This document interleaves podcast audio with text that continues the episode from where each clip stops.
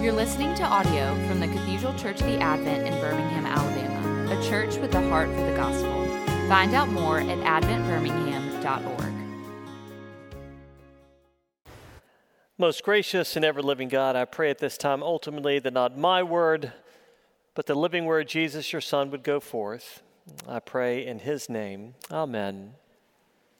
So, we have amazing lessons placed before us today, these portions of the Bible, and uh, there is a lot. Uh, and you will be glad to know uh, I'm not going to try to cover it all uh, this morning, but, but good heavens, this amazing story of the conversion uh, of Paul and the account uh, of Jesus appearing to the disciples as they are out fishing, his apostles, and this moment of reconciliation and restoration of Peter. So much to reflect on this morning, but one of the things that I would like to focus on uh, in particular are those key figures of Peter and Paul and Ananias as they are revealed to us this day. But I begin by asking you a question this morning, and we won't uh, linger here long, but what is your greatest fear?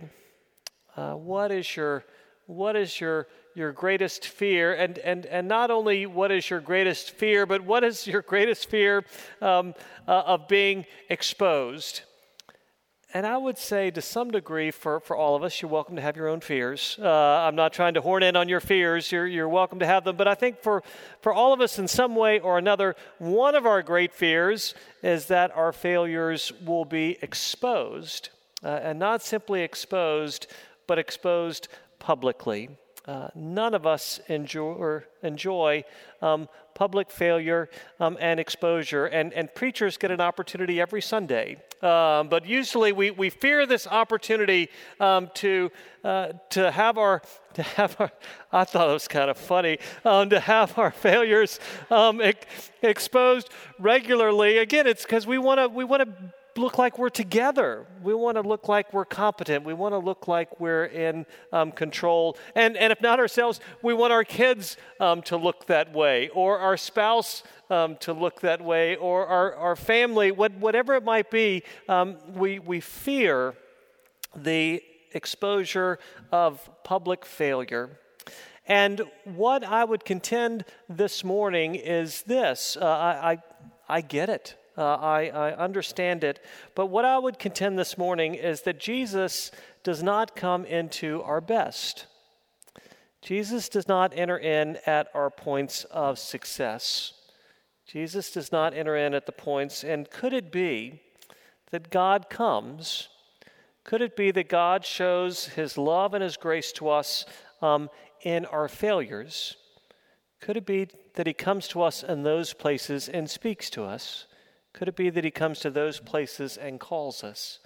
Could it be to those that He comes to us in those places and He commissions us, not in our successes, um, but in our failures, not where we have it all together, um, but where we have need and we see that in both of these accounts this morning. I, I thought I would share one of my own um, this morning, and don't worry, I've left plenty of others. Um, and this isn't my this isn't my this isn't my worst. But tomorrow uh, is Paula's and my 30th anniversary and uh, golf clap. Um, yes, that's right. Tomorrow is our 30th um, anniversary, um, and. Uh, I don't know who thought this was a good idea, but I was responsible for putting the bulletin together for our wedding. And this will shock you to know that I procrastinated. Uh, and then the wedding was coming, and I think it was, I really think it was the day before the wedding. Uh, and I was over at my parents' church putting uh, the wedding bulletin together uh, for our wedding. And I was at St. St. Martin. I was like, what's the name of our church? Um, St. Martin's. Yeah, St. Martin in the Fields. I was over there at St. Martin's and I was putting the bulletin together. We were going to get married at Paul's church, which was St. Luke's um, Presbyterian. And so I had the bulletin together, all that good stuff. But then there's the cover. And of course, when you're at your church, you typically have the shield of the church or you have the particular drawing of the church that you would put on the front. A smart person, if they didn't have either one of those, would put a cross um, on the front. And I was not a smart person. And so, uh, and I'm really, I'm embarrassed to tell you this story. I mean, really, it's like it's painful all these years later. And I was tired. Um, so let me just say I was tired. Um, I was very tired. We won't say why, but I was very tired. And I'm putting the wedding bulletin um, together, and we don't have a picture of St. Luke's, uh, and I don't have the shield of St. Luke's. So I did the next best thing, which, um, if you, as you walk out, if you come through the front here, you'll see on our pulpit there is Matthew, Mark, Luke, and John, and then Jesus is in the middle. And each of the gospel authors has a symbol associated um, with their particular name and their particular book. And you probably know, of course, how could you not, that the symbol for St. Luke is a winged ox. And so Yes, it's exactly what you're thinking. So on the front of our wedding bulletin was a flying cow. Um, that's what I put. I mean, what a loser. I did this. I'm not making this up. I really did this. But you might say, who's the biggest loser? Because Paula married me. Um, so she's the one who actually went forward. She shows up for her wedding day. Uh, and there is our bulletin with the flying cow on the front. And so, as I say, all these years later, it's painful for me to think about this uh, and, and to share this with you, but um, we dread uh, being exposed, and yet we see in both of these that God comes into these moments in the life of Paul and in the life of Peter. He comes into them graciously, he comes into them powerfully. And in that, we see revealed to us the nature and the character of our God, who doesn't steer away from these, but steers toward them. Paul, if, if you remember, in, back in Acts chapter 7 and 8, we, we hear that Paul was persecuting followers of the way. And in Acts chapter 7 and 8, not only do we hear about Paul, but we hear as Stephen, who is stoned to death for witnessing to Jesus, for holding out the word of truth, holding out the word of life. Stephen is stoned, and as Stephen is being stoned, we read in the Acts of the Apostles um, that Paul was standing by and approving of this. And we read this from Acts chapter 7. And as they were stoning Stephen, uh, then they cast him out of the city and stoned him.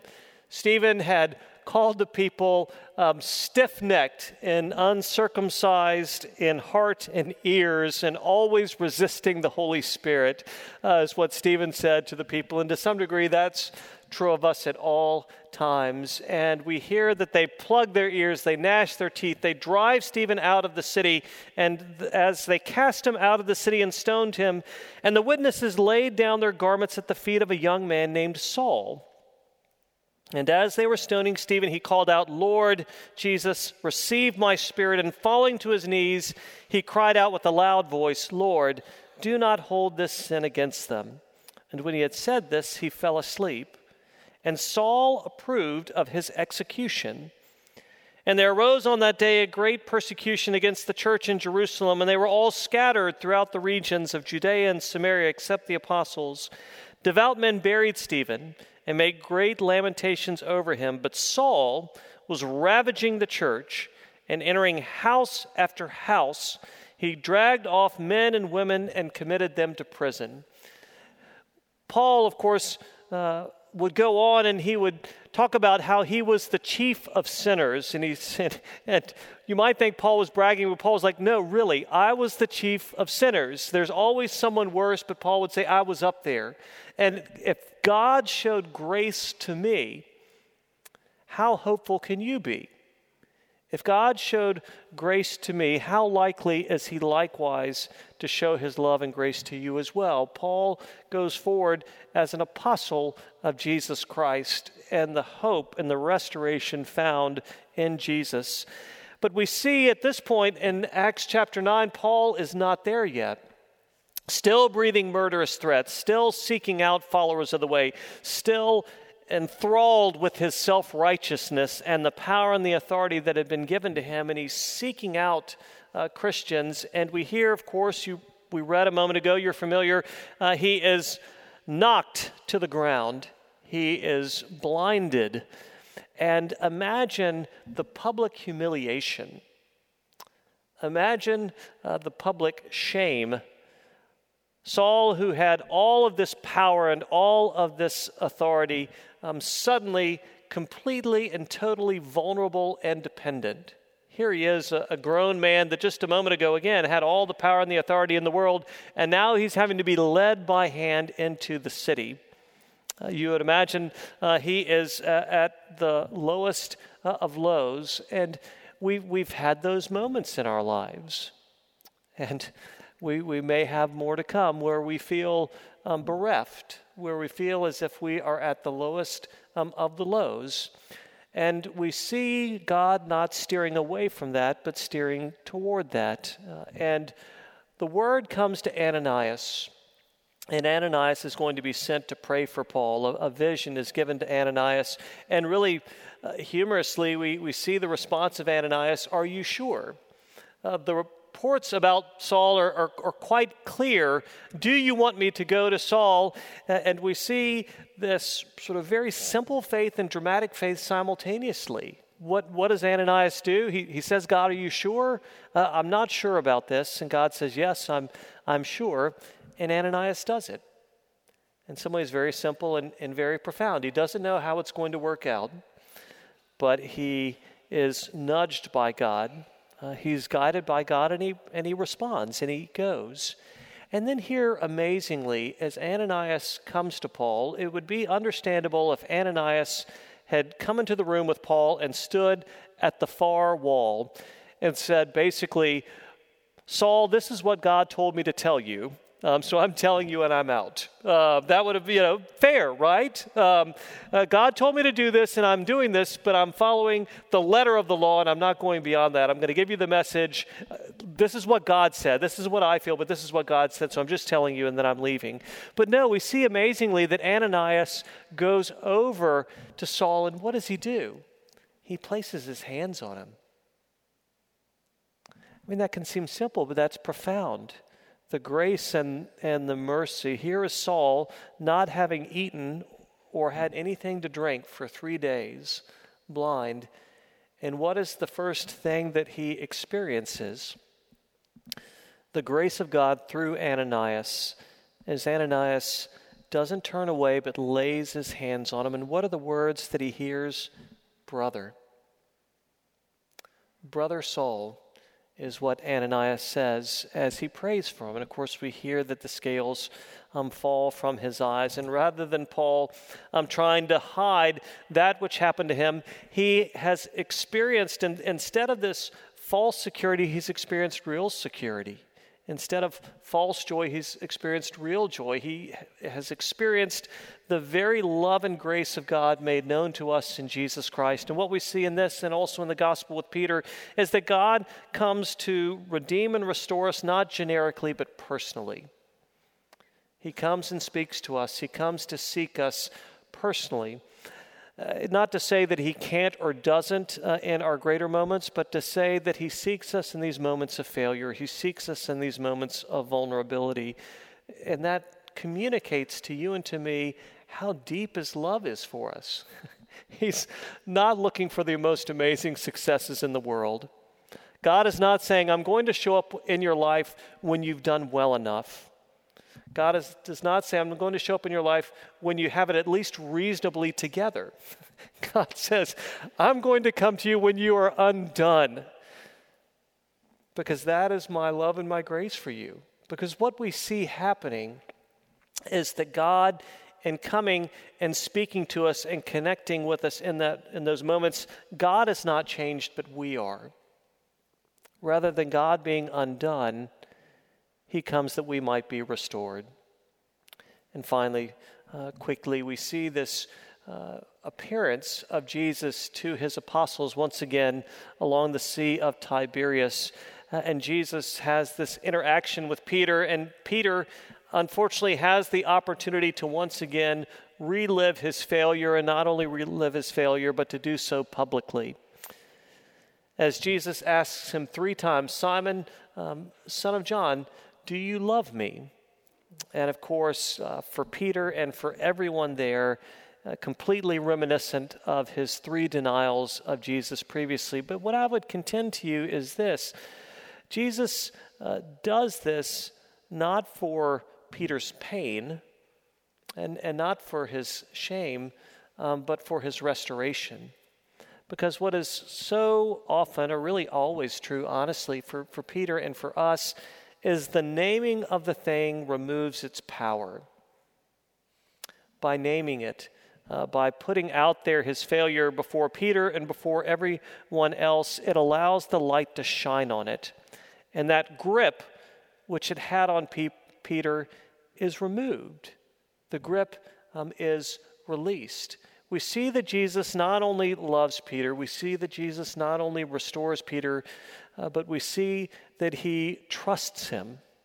And he says, Feed my sheep, tend to my sheep, take care of my sheep. God's love and grace so often experienced by you and by me, and the love and the care and the grace that we receive from others in his name.